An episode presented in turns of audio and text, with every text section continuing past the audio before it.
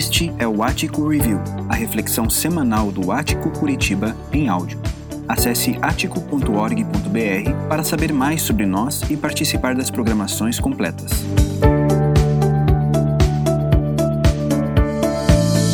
Dando sequência à série de mensagens É Tudo sobre Jesus, reflexões a partir da carta de Paulo aos Colossenses. É, eu quero convidar você a olhar comigo para a vida de Émile Leger.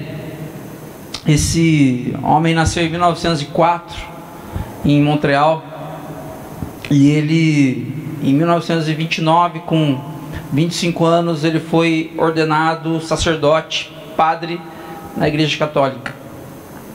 E desde então, com seus 25 anos em diante, ele começou a trilhar uma, uma, uma vida de muita influência, de muito sucesso dentro da Igreja Católica, sendo um líder muito influente, sendo crescendo no contexto eclesiástico católico e escrevendo livros e, e influenciando muita gente. Em 1950, quando ele completou 46 anos, ele foi nomeado pelo então Papa Pio XII como sendo um arcebispo da Arquidiocese de Montreal, Canadá. E nesse contexto ele viveu um ambiente de muito conforto, de muita pompa, de trabalho na direção daquilo que eles propunham fazer, sim, mas de todo um conforto, de toda uma estrutura que lhe era favorável.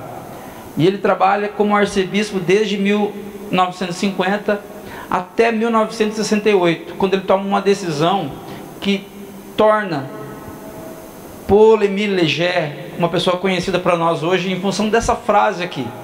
Em 1968, com 64 anos de idade aproximadamente, ele toma uma decisão. Ele toma uma decisão de deixar Montreal, deixar a mansão onde ele morava, o conforto onde ele residia e toda a pompa de todas as atividades que ele tinha, que lhe competiam, para se mudar para a África, para trabalhar com um grupo de leprosos em uma colônia africana, trabalhar com um grupo de gente muito, muito, muito pobre e doente. E quando ele vai para a África, ele tem que abrir mão da nomeação dele enquanto arcebispo porque essa nomeação dizia respeito à arquidiocese de Montreal, então quando ele deixa a arquidiocese, ele deixa de ser arcebispo e ele volta a ser um sacerdote, um simples, entre aspas, padre, e ele vai para essa colônia africana trabalhar com gente muito pobre e muito doente. E quando ele faz esse movimento, ele solta essa frase aqui: A hora de falar acabou. Acabou a hora de falar sobre Deus, acabou a hora de ficar ensinando as pessoas sobre teologia, acabou a hora de ficar falando sobre o que é igreja e o que a igreja é e não é, acabou a hora de, de explicar Deus para as pessoas, chegou a hora de viver isso. Chegou a hora de cuidar de quem precisa. Chegou a hora de eu me testar e ver se de fato aquilo que eu aprendi e ensinei durante toda a minha vida, se isso de fato me convenceu e faz sentido primeiro para mim, para fazer sentido na vida de outras pessoas também. E ele fica lá até 1979, ele fica 11 anos na África, depois retorna para Montreal.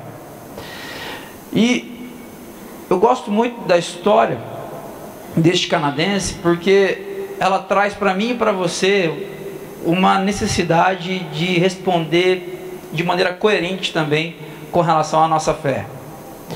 Eu não sei se esse momento chegou para você. Eu não sei se esta manhã é uma manhã onde você pode dizer a mesma coisa que Paul Émile Leger disse a respeito da hora de falar acabou. Acabou a hora de falar que eu sou crente. Chega de falar que eu sou discípulo de Jesus se isso não afetou a minha vida completamente. Chega de falar que eu sigo a Jesus se na verdade eu sigo a mim mesmo. Chega de falar que eu sou cristão, sendo que isso não reverbera em toda a minha existência. Chega de falar. A hora de falar acabou, é hora de viver agora isso. Eu espero de verdade que essa hora, para todos nós aqui, para você que nos assiste também pelo YouTube, eu peço a Deus que esse momento tenha chegado para a gente de que nós deixemos de brincar de sermos discípulos e discípulas de Jesus, para que de fato nos tornemos praticantes daquilo que temos ouvido e aprendido a partir da vida de Jesus. A hora de falar acabou. O tema da nossa reflexão hoje é toda a vida definida por Cristo toda a vida, toda a minha existência afetada por Jesus. Levar a sério o que a gente tem aprendido, o que a gente tem vivido em todas as esferas da nossa vida. Quando você protege algumas esferas da sua vida, para que o Evangelho, para que a vida de Jesus não toque ali, porque você não está afim de mudar, a hora de parar de falar para você ainda não chegou. Ainda não chegou. Talvez o discipulado com Jesus para você, para mim, seja muito mais um discurso, seja algo nominal, do que de verdade algo prático e verdadeiro. Que nós possamos ter toda a nossa vida definida por Cristo. É sobre isso que o recorte da carta de Paulo aos Colossenses que a gente vai tratar hoje fala sobre termos toda a nossa existência focada em Jesus, toda a nossa vida, todos os recortes do nosso dia a dia afetados pela vida de Cristo, não pela religião, não pela denominação a qual você faz parte, não pela vida cristã estereotipada que a gente vê por aí, mas afetada de fato, definida pela vida de Jesus Cristo.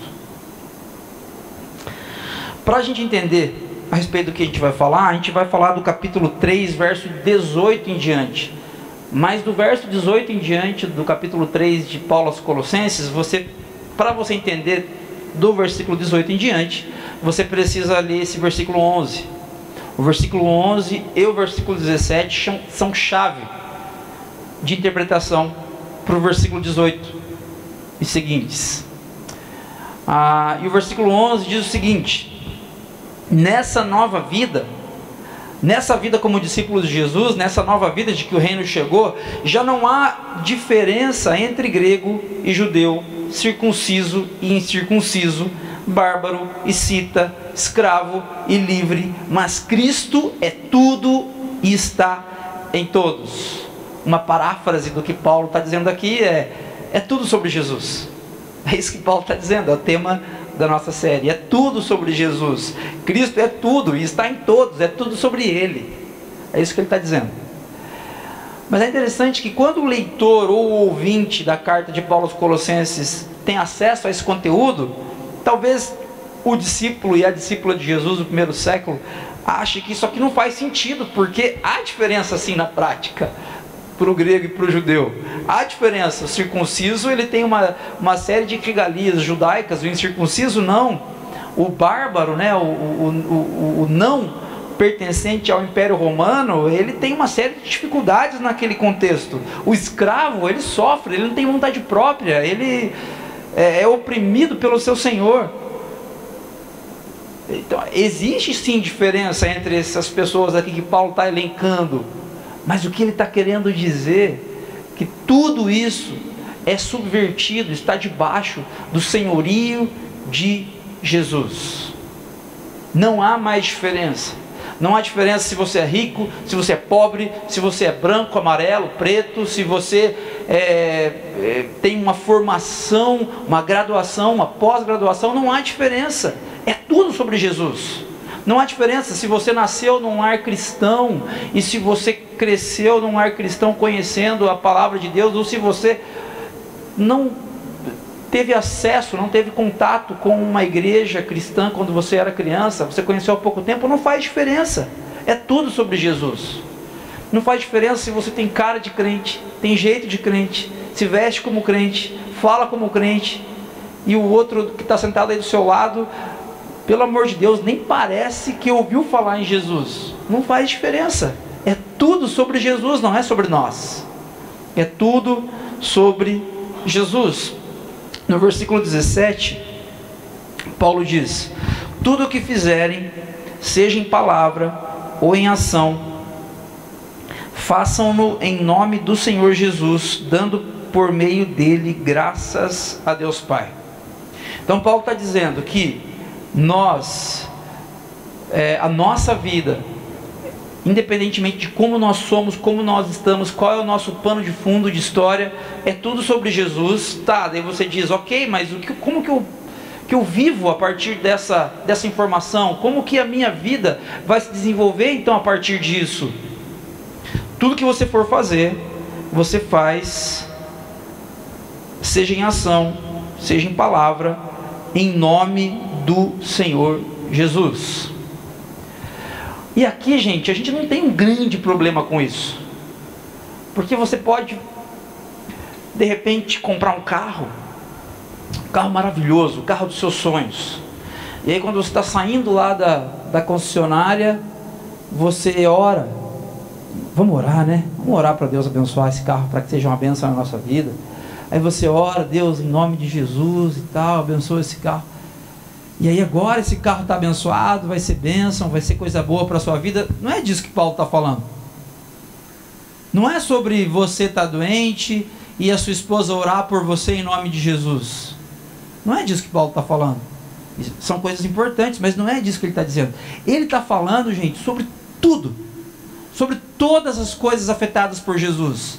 Chegou a hora de parar de falar. Parar de, de só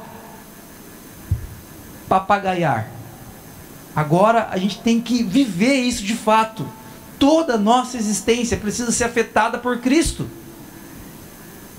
Faça tudo em nome do Senhor. Tá, mas por onde a gente começa, Paulo? Como assim? Eu não entendi muito bem do que você está falando. E aí Paulo começa o versículo 18. Tá bom? Verso 18 em diante, Paulo entra num assunto que pode ser polêmico pode ser polêmico hoje, na sociedade que a gente vive. Mas a gente vai ver mais para frente que de polêmica não tem nada. Paulo diz: mulheres, sujeitem-se a seus maridos, como convém a quem está no Senhor. Maridos, amem suas mulheres e não as tratem com amargura. Filhos, obedeçam a seus pais em tudo, pois isso agrada ao Senhor. Pais, não irritem seus filhos para que eles não se desanimem. Escravos, obedeçam em tudo a seus senhores terrenos, não somente para agradar aos homens, os homens, quando eles estão observando, mas com sinceridade de coração, pelo fato de vocês temerem ao Senhor tudo o que fizerem, façam de todo o coração, como para o Senhor e não para os homens, sabendo que receberão do Senhor a recompensa da herança. É a Cristo o Senhor que vocês estão servindo. Quem cometer injustiça receberá de volta injustiça, e não haverá exceção para ninguém. Senhores, deem aos seus escravos o que é justo e direito sabendo que vocês também têm um Senhor no céu. Tem algumas coisas que a gente pode aprender aqui nesses versículos, do versículo 18 do capítulo 3 até o versículo 1 do capítulo 4. É um recorte só. Paulo está falando do mesmo assunto, reverberando o que ele já vinha dizendo lá desde o início do capítulo 3. Eu quero destacar algumas coisas aqui importantes para a gente entender, mas não para a gente entender a título de informação só. Como é que eu sei que algo deixa de ser informação e se torna conhecimento na minha vida? É quando isso se torna prático. É quando aquele, aquela informação ela passa a reger a maneira como eu escolho, como eu decido, como eu ajo ou deixo de agir. É hora de parar de falar. É hora de vivermos de fato aquilo que, tem, que temos aprendido em todos os ambientes Primeira coisa que eu quero destacar aqui com vocês é que a sua identidade como discípulo, como discípula de Jesus, é definida por Cristo e não por seu papel na sociedade. A, sua identidade como discípulo de Jesus é definida única e exclusivamente por Cristo e não por seu papel na sociedade. Talvez você olhe para a sua vida, para a maneira como você vem construindo a sua história e como você está hoje. Diz para você o quão abençoado você é, quão bem você está, no sentido do sucesso que você alcançou, no êxito profissional que você tem tido. E você olha para o papel que você desempenha na sociedade, como o tipo de profissional que você é, ou o pai, a mãe, como a sua família está, e aí pelo papel que você desempenha na sociedade, você entende que esse papel é aquilo que define você. Então, se você tem uma família completamente desestruturada, você é um fracassado. Se a sua família está completamente bem, as coisas estão indo de vento em popa na sua casa, então você tem sucesso. Se você fez uma boa faculdade, entrou num, num, ambiente de trabalho e teve sucesso, e há anos você tem sucesso, é reconhecido como um bom profissional, então as coisas deram, é, aconteceram de maneira satisfatória para você. A nossa sociedade define a nossa identidade a partir do nosso papel na sociedade. Mas eu quero lembrar você nessa manhã que a sua identidade ela não tem nada a ver com o que você faz na sociedade. A sua identidade tem a ver com Cristo. Amém? Versículo 11. Paulo lembra os Colossenses dizendo que Cristo é tudo e está em todos. O que Paulo está dizendo aqui, falando que não há diferença entre grego e judeu, circunciso e incircunciso, bárbaro e cita, escravo e, livre, é trazendo para os nossos dias, não há diferença se você tem um, duas, três pós-graduações e você foi muito bem educado à luz da academia brasileira, ou se você não sabe nem ler, não há diferença, é tudo sobre Jesus. Você não é melhor nem pior, porque você tem mais ou menos dinheiro. Aí você vai dizer para mim, mas Carlos, a gente já sabe disso. Quem não sabe disso? Eu sei que eu não sou melhor do que a pessoa que está aqui do meu lado. Será que você sabe mesmo? A citação que eu trouxe no começo nos lembra que é hora de parar de falar, é hora de viver. Nós temos que pôr em prática isso. Nós sabemos que não somos melhores do que os outros, mas na prática a gente vive como se fôssemos. Na prática, eu trato meu vizinho como se eu fosse melhor do que ele. Na prática, quando alguém bate na minha casa pedindo arroz, pedindo feijão, eu trato aquela pessoa, aquele pedinte, como se ele fosse pior do que eu. Eu tenho certeza disso. Por quê? Porque por algum motivo eu enxergo a identidade daquele meu irmão que está pedindo esmolas na porta da minha casa a partir do papel que ele desempenha na sociedade. É ou não é verdade?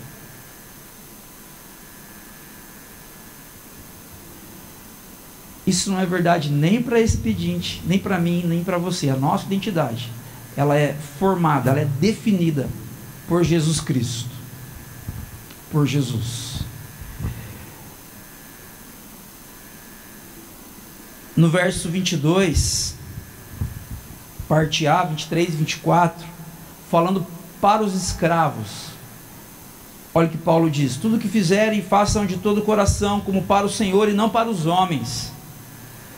E aqui Paulo fala uma coisa, gente, que é um absurdo.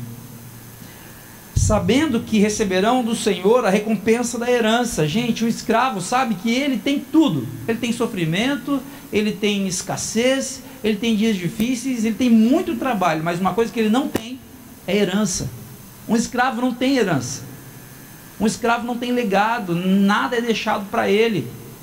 Um escravo no Império Romano, essa era uma informação que era pacífica naquela sociedade.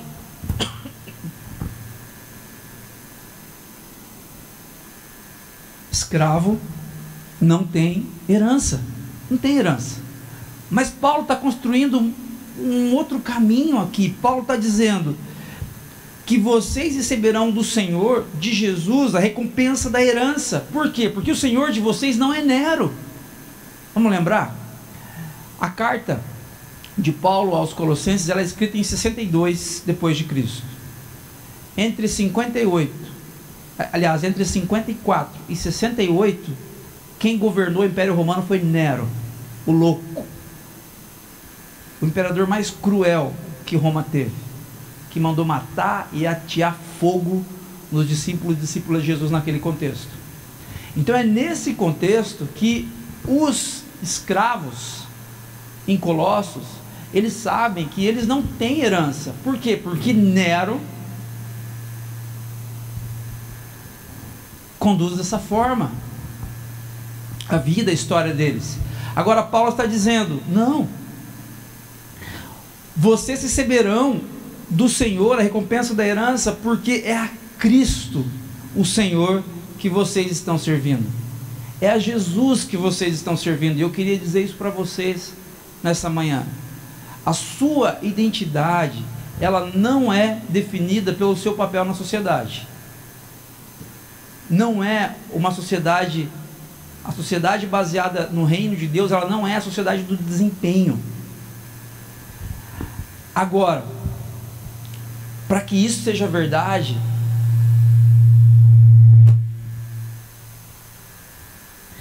para que isso seja, seja verdade, nós precisamos concluir de que de fato é a Cristo que nós estamos servindo. É a Cristo que você está servindo? É a Jesus que você tem servido? É Ele que define a sua identidade. Lembre-se disso. Lembre-se disso. Quando alguém cercar você nas melhores ou nas piores das intenções e disser para você: não, você não pode fazer isso porque você não merece, porque você já fez isso e fez aquilo. Olha o seu passado. Olha o que você fez com a sua esposa. Olha o que você fez com o seu esposo. Olha o que você fez ou faz com seus filhos. Você não pode mais é, se comportar dessa forma eu quero que você se lembre de que a sua identidade é definida por Jesus e não por seu papel na sociedade. Uma segunda coisa que esse texto nos mostra é que a vida de Cristo precisa afetar toda a sua existência. Esse texto ele mostra para gente que a vida de Jesus precisa impactar toda a nossa história. Eu quero falar com muito carinho com você neste momento. Gente, nós muitas vezes estamos como Paul Émile Leger, vivendo nos grandes lugares, nas mansões lindas da nossa religiosidade. E a gente fala a respeito de quem a gente tem servido, a gente fala, a gente preenche lá a pesquisa do IBGE dizendo que somos discípulos de Jesus, mas é muita fala, é muito discurso. E isso não necessariamente afeta todas as áreas da nossa vida. Isso precisa afetar toda a nossa história, a maneira como nós falamos, a maneira como nós pensamos, a maneira como nós tratamos os nossos vizinhos, a maneira como nós tratamos os nossos familiares e até as pessoas que têm nos ofendido.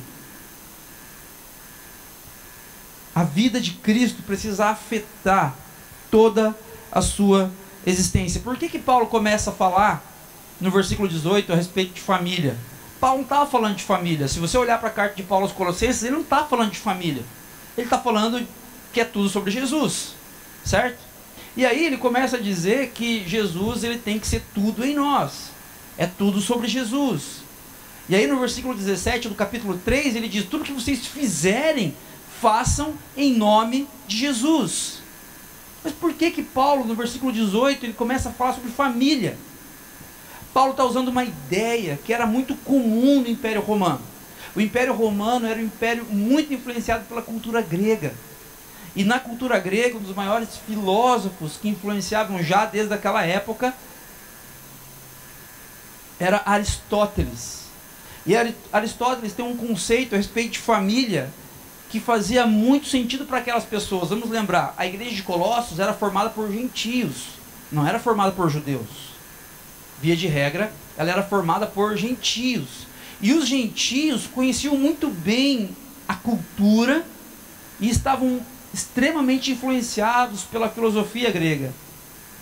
E Aristóteles, a respeito da família, ele diz o seguinte: a família é a base da sociedade. A família, a casa, o núcleo familiar é a base na qual o Estado é construído.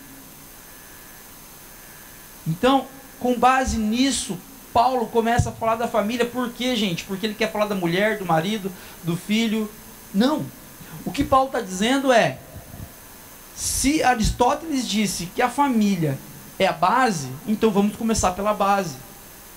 O que, o que Paulo está dizendo é: se a filosofia grega diz para a gente que tudo que a gente faz, tudo que a gente executa, tem como, é, é, é, tem como plataforma, como primeiro ambiente a família, então é na família que nós precisamos começar a ver a nossa vida totalmente definida por Jesus. Paulo não está dizendo aqui, gente, pura e simplesmente a respeito de como as mulheres devem se comportar, maridos, filhos, pais hoje. Porque esse é um retrato daquela sociedade. Daquela sociedade de mais de dois mil anos atrás. Essa, esse não é o ponto. Quando a gente olha para esse texto aqui e fala mulheres sujeitem-se aos seus maridos e a gente tenta tirar é, alguma, algum ensino no sentido da construção familiar, não é essa a ideia principal do texto. A ideia principal do texto aqui é: Jesus deve tocar toda a nossa história. Inclusive, ele precisa afetar vocês mulheres, como vocês se comportam com seus maridos. Vocês acham que vocês podem ser discípulas de Jesus e, e, e desonrar os seus maridos na frente de todo mundo? Maridos, vocês acham que porque vocês detêm o poder familiar naquele contexto, vocês podem tratar as suas mulheres como sendo uma coisa, um bem? Vocês não podem fazer isso. Filhos, vocês não podem destratar os seus pais. Pais, não levem seus filhos à ira. O que Paulo está dizendo é: deixem com que Cristo afete toda a vida de vocês. Cristo precisa tocar, afetar todas as portas, as gavetas, os porões da nossa alma.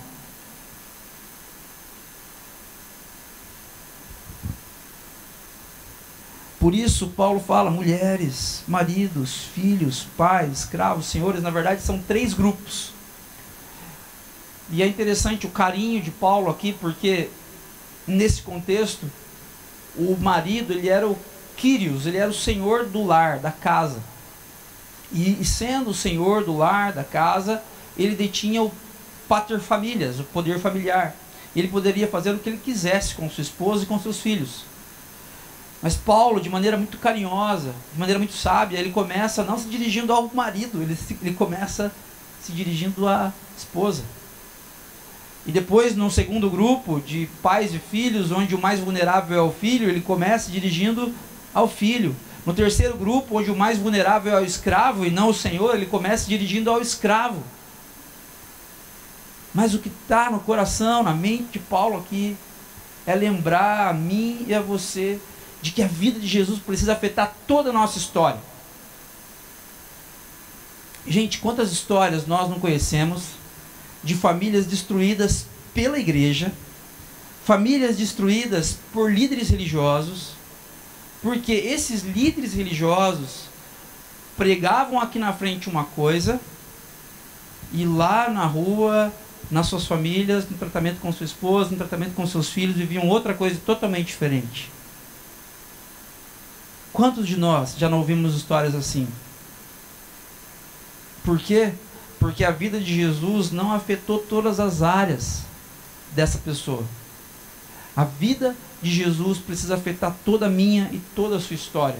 Não tem a ver com perfeição. Ah, mas eu nunca vou ser perfeito, Carlos. Eu sei disso. Jesus sabe disso. A palavra de Deus em Salmos diz que Deus conhece a nossa estrutura, Ele sabe que nós somos pó. Ele sabe que nós somos pó. Ele não tem expectativa que você obedeça a Ele totalmente, perfeitamente. Ele não tem essa expectativa. Mas a expectativa de Deus, a meu e a seu respeito, é que todas as áreas da nossa vida sejam afetadas pela vida de Cristo.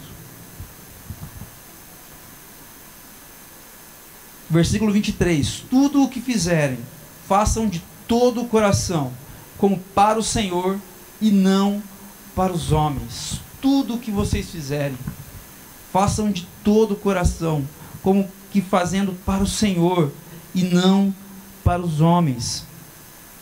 Quando a gente entende que toda a nossa vida foi afetada por Jesus, gente, tudo que a gente faz, a gente faz de todo o coração. Isso não tem a ver com igreja, não tem a ver com religião, isso tem a ver com o lazer que você vai ter hoje à tarde. O que você vai fazer hoje à tarde? Vai passear no parque? Vai almoçar com a sua família e depois ficar em casa? O que você vai fazer? Faça de todo o coração. Deixe com que Jesus afete este momento da sua vida. Gente, Jesus afetar esse momento aqui, esse momento é muito importante, como eu disse no começo, no meio da nossa liturgia hoje. Esse momento é importante, mas Jesus precisa afetar a sua tarde, a sua noite de hoje, a sua manhã de segunda-feira que você acorda todo disposto e animadão para o trabalho. Deixa Jesus afetar a sua manhã de segunda. Deixa Jesus afetar a sua noite de sexta-feira. O Evangelho de Jesus Cristo precisa afetar toda a nossa história. Impactar como você trata as pessoas que pisam no seu calo. Aquelas pessoas que desagradam a você, que irritam você, que fazem com que o pior de você apareça. Deixe com que Jesus afete essa área da sua vida. Porque se ele não afetou essa área da sua vida ainda, a hora de parar de falar chegou. É hora de parar de falar. É hora de parar de falar que somos discípulos de Jesus, mas dizemos para Jesus assim: não, Jesus, nessa área aqui você não mexe, porque eu quero manter essa raiva, eu quero manter esse ódio, eu quero manter essa amargura no meu coração. Aqui você não mexe. Deixe Jesus afetar todas as áreas da sua vida, da sua história. Se a sua espiritualidade tem conduzido você a ler mais a Bíblia, a orar mais, a envolver-se mais com uma comunidade local, mas não tem transformado você em um pai, mãe, filho ou profissional melhor, isso significa que existem áreas de sua vida que ainda não foram afetadas pela vida de Cristo. Deixa o Espírito Santo falar com você nessa manhã. Ler mais a Bíblia é importante. Orar mais é importante fazer parte de uma comunidade local é importante. Eu chamo isso de o combo mínimo de uma espiritualidade saudável. Mas isso, gente, perde o valor quando em outras esferas práticas da nossa vida nós não deixamos com que Jesus nos afete e nos transforme. Deixe com que Jesus afete a sua história e torne você um pai melhor. Mas talvez para que você se torne um pai melhor, você precisa ir para os seus filhos e pedir perdão. Talvez você precise ir na direção deles e falar: filhão, filha, eu errei. Para que você se torne uma mãe melhor, você vai precisar pedir perdão para os seus filhos, talvez até para o seu marido, e você vai ter que começar do zero. Você vai ter que procurar o seu pai, procurar o seu filho e, e, e se acertar. Mas faça isso, porque Jesus nos ensina a desfrutarmos de reconciliação com Ele e a sermos agentes de reconciliação também. Deixe Jesus afetar todas as áreas da sua vida. Deixe Jesus fazer de você o melhor marido, o melhor marido que a sua esposa poderia ter em toda a história. Deixe Jesus transformar você em a melhor esposa, a esposa mais sábia, mais prudente, mais equilibrada que o seu marido poderia ter em toda a história. Eu quero fazer um parênteses aqui. A gente viu nas últimas semanas duas notícias muito tristes, muito tristes. A história do médico anestesista que abusou da paciente vulnerável e de mais pacientes. A gente está sabendo que são, são várias vítimas, infelizmente. E, e também, essa semana, eu vi o notici, no, no, noticiário a história de um policial militar no Paraná que tirou a vida da esposa, de três filhos, da mãe, do irmão, de dois desconhecidos e depois cometeu suicídio. E aqui, gente, eu, eu fico diante de uma bifurcação. Eu fico com raiva, eu fico com uma raiva pela injustiça disso acontecer, e eu posso caminhar pelo lado da amargura, do ódio, do ressentimento, ou eu posso tomar um deixar Jesus afetar a minha história e eu pegar uma outra estrada que me lembra que eu sou igreja, que nós somos sal, que nós somos luz e que nós temos que desempenhar o nosso papel de maneira satisfatória para que isso aconteça menos. Para que nós possamos abençoar outras pessoas que estão vivendo um caos emocional, assim como as famílias estão. Para que isso aconteça, você, marido, tem que ser marido de verdade. Você precisa cuidar da sua esposa. Você precisa saber que a sua esposa, por mais forte que ela seja, por mais inteligente que ela seja, por mais equilibrada emocionalmente que ela seja, ela é frágil. E ela precisa de você como homem forte do lado dela para que ela supere todas as circunstâncias da vida dela, inclusive quando ela estiver dando a luz no momento milagroso, maravilhoso que Deus permite a gente viver. Você, mulher, sabe que você tem um papel incrível. Seja uma mulher segundo o coração de Deus. E edifique o seu lar de maneira sábia, de maneira com que haja uma construção, as coisas se agreguem e não se desconstruam. não são, não é o nosso papel que define a nossa identidade. Mas deixe com que Jesus afete todas as áreas da sua vida. Todas as áreas da sua vida. Feche parênteses. Uma terceira coisa que eu queria destacar com vocês aqui nesse texto é que a sua identidade em Cristo define como você se envolve com a sociedade. O que define a sua identidade é o seu relacionamento com Jesus. Jesus chama você de filhinho, de filhinha, e ele te dá uma herança. Ok? Não é pelo que você faz, não é pelo que você deixa de fazer. É porque você é filho e filha do Pai. Deixe com que Jesus afete todas as áreas da sua vida. Mas lembre-se que a sua identidade em Cristo ela define como você se envolve com a sociedade. Se você se envolve de uma maneira mais intensa, menos intensa, se você participa daquele negócio ou daquele outro você não participa, a sua identidade com Jesus define tudo isso. E eu quero lembrar vocês de algo aqui que o texto diz para a gente que é ouro, que é muito importante. Versículo 18 ao versículo 1 do capítulo 4, nós temos sete vezes a palavra a expressão no Senhor ou uma variação disso. Mulheres, sujeitem-se a seus maridos como convém a quem está no Senhor. Filhos, obedeçam a seus pais em tudo, por, pois isso agrada ao Senhor. Escravos, obedeçam pelo fato de vocês temerem ao Senhor. Tudo o que fizerem, façam de todo o coração como para o Senhor e não para os homens, sabendo que receberão do Senhor a recompensa da herança, é a Cristo o Senhor que vocês estão servindo. Senhores, deem a seus escravos o que é justo e direito, sabendo que vocês também têm um Senhor no céu.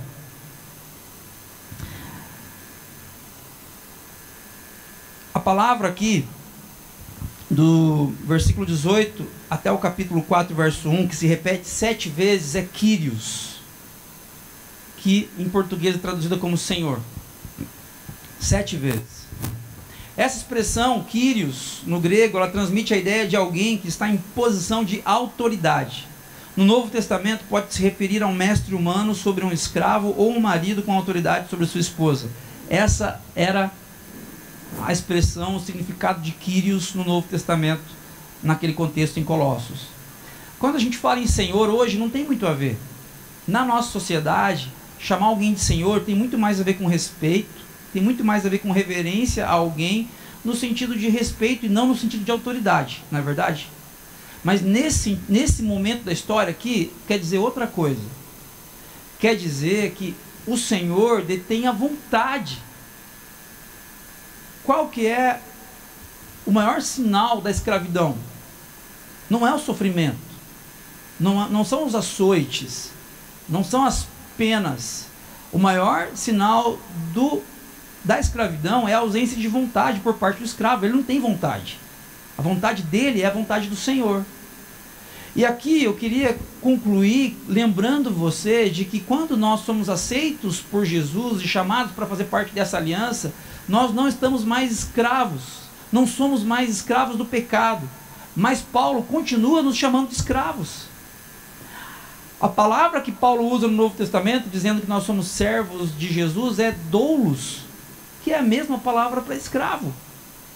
Significa que nós continuamos não tendo vontade. Mas por que, que a gente não tem vontade? Porque apesar de Deus ter nos criado a sua imagem e semelhança, a palavra de Deus diz no, em Gênesis 3 que nós pecamos. E quando nós pecamos, nós nos rebelamos contra Deus e nós nos afastamos da boa vontade de Deus. E a palavra diz que o salário do pecado é a morte. E quando isso aconteceu, gente, nós não conseguimos mais decidir. Você quer ser um bom pai, você quer ser uma boa mãe, e você tenta, tenta, tenta, e não consegue. O bem que você quer fazer, que você se esmera tanto para fazer, você se frustra e frustra os outros e não consegue. O mal que você não quer fazer, as coisas ruins que você não quer fazer, você acaba fazendo. Por quê? Porque nós somos falhos, nós somos pecadores. Por isso a nossa vontade ela não nos ajuda muito. Nós precisamos sim da vontade de um Senhor, de um Senhor bom, de um Senhor maravilhoso, de um Senhor que nos dá uma herança, que nos chama, nos chama de filhos e de filhas. Nós precisamos desse Senhor. Eu quero desafiar você nessa manhã a olhar para a sua história. imagine que a sua história, toda a sua vida, você consiga olhar num, num quadro, numa moldura. Toda a sua história, com, de um lado aqui da moldura, você tem o seu passado, traumas de infância, você tem dificuldade de relacionamento que você traz desde a adolescência. Do outro lado do quadro, você tem Pessoas que você conheceu e que se perderam, que morreram, que ficaram doentes, que você não viu mais. Do outro lado do quadro tem crises familiares, dores com seus pais, com seu marido, com sua esposa, dificuldade com os filhos. Do outro lado do quadro tem dificuldades financeiras, questões difíceis de estrutura da sua família, do lar, do seu trabalho. Eu quero que você olhe para todo esse quadro nesse momento. E se há alguma parte desse quadro onde o Quírios não é Jesus e ainda é você, eu quero lembrar você que essa é uma manhã para a gente parar de falar. Nós somos discípulos de Jesus. Essa é uma manhã para a gente deixar a vida de Jesus nos afetar e definir toda a nossa história, toda a moldura de quem você é. Deixe Jesus, a vida de Jesus, definir como você se envolve com a sociedade.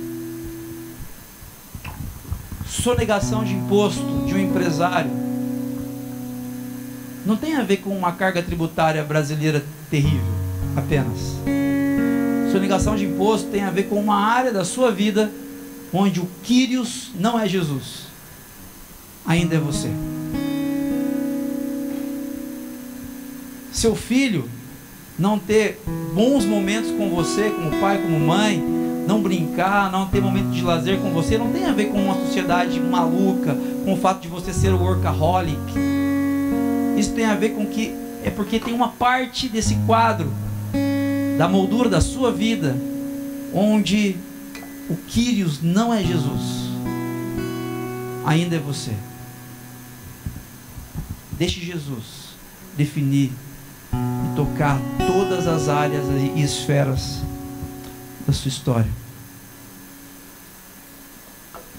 Eu quero convidar você a pensar comigo para a gente refletir, para a gente praticar essa manhã. Mas antes de, de compartilhar, eu quero lembrar você que ter a sua vida definida por Jesus não pode ser um fardo para você, porque simplesmente não depende de você. depende do que Jesus pode fazer na sua história. O que depende de mim e depende de você é a gente fazer como Paul Emile Leger. A gente nessa manhã dizer, quer saber? Chega de falar. Chega de falar. Estou cansado de falar que eu sou discípulo de Jesus. Chega de falar. Deixa Jesus afetar na prática todas as áreas da sua vida. Afinal de contas, é tudo sobre Jesus. Eu quero deixar com você uma citação. Abraham Kuyper, ele é foi um teólogo holandês e ele ficou conhecido por um movimento muito forte, conhecido como neocalvinismo.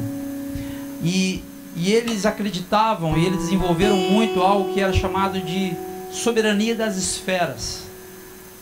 O que, que isso significa? Significa que Jesus é Senhor em todas as esferas, Ele é soberano em todas as esferas. Abraham Kuyper e mais outros teólogos desenvolveram essa ideia porque naquele momento Deus na prática era soberano dentro da igreja só. Ele era soberano nesses momentos onde nós somos crentes em ajuntamento comunitário. Mas Deus não era soberano lá na, na universidade. Deus não era soberano nos momentos de lazer. Deus não era soberano, não era Senhor, não era aquele que dava a última palavra em outros ambientes que não nos ambientes religiosos. Então, Abraham Kuyper e mais outros teólogos desenvolvem essa ideia de que não, Jesus ele é soberano em todas as esferas da sociedade. E aí ele disse algo que eu queria compartilhar com vocês para a gente refletir, praticar esse entendimento de que não há um centímetro quadrado em todo o domínio de nossa existência humana sobre o qual Cristo, que é soberano de todos, não clama meu. Não há um centímetro quadrado em todo o domínio de nossa existência humana sobre o qual Cristo, o soberano, que é soberano de todos, não clame é meu. Todo o quadro da sua vida, toda a moldura da parte esquerda superior à parte inferior direita, todo o retrato da sua existência, Jesus olha para todo esse retrato e diz: é meu. Ele é Senhor sobre todas as coisas. Não porque ele teve um discurso convincente, mas porque ele morreu na cruz. Ele provou ser leal. Ele entrou na história para pagar pelos meus e pelos seus pecados e para dizer que toda a nossa história não é nossa, é dele. Toda a nossa vida precisa ser definida por Jesus, porque isso redunda em glória, em louvor a Deus, e porque isso é para o meu e para o seu bem. Porque quando você quer cuidar de você mesmo, quando você quer ser o seu Senhor, o final dessa estrada é morte, é amargura, é depressão, é sofrimento e solidão. Mas quando você diz, ok, Jesus, seja o Senhor de toda a minha história, você vai passar por dias difíceis, você vai vai ser difícil porque Jesus vai esmagar o seu orgulho. Mas o final disso é vida. É vida. Pode fechar seus olhos? Gostaria de orar com você.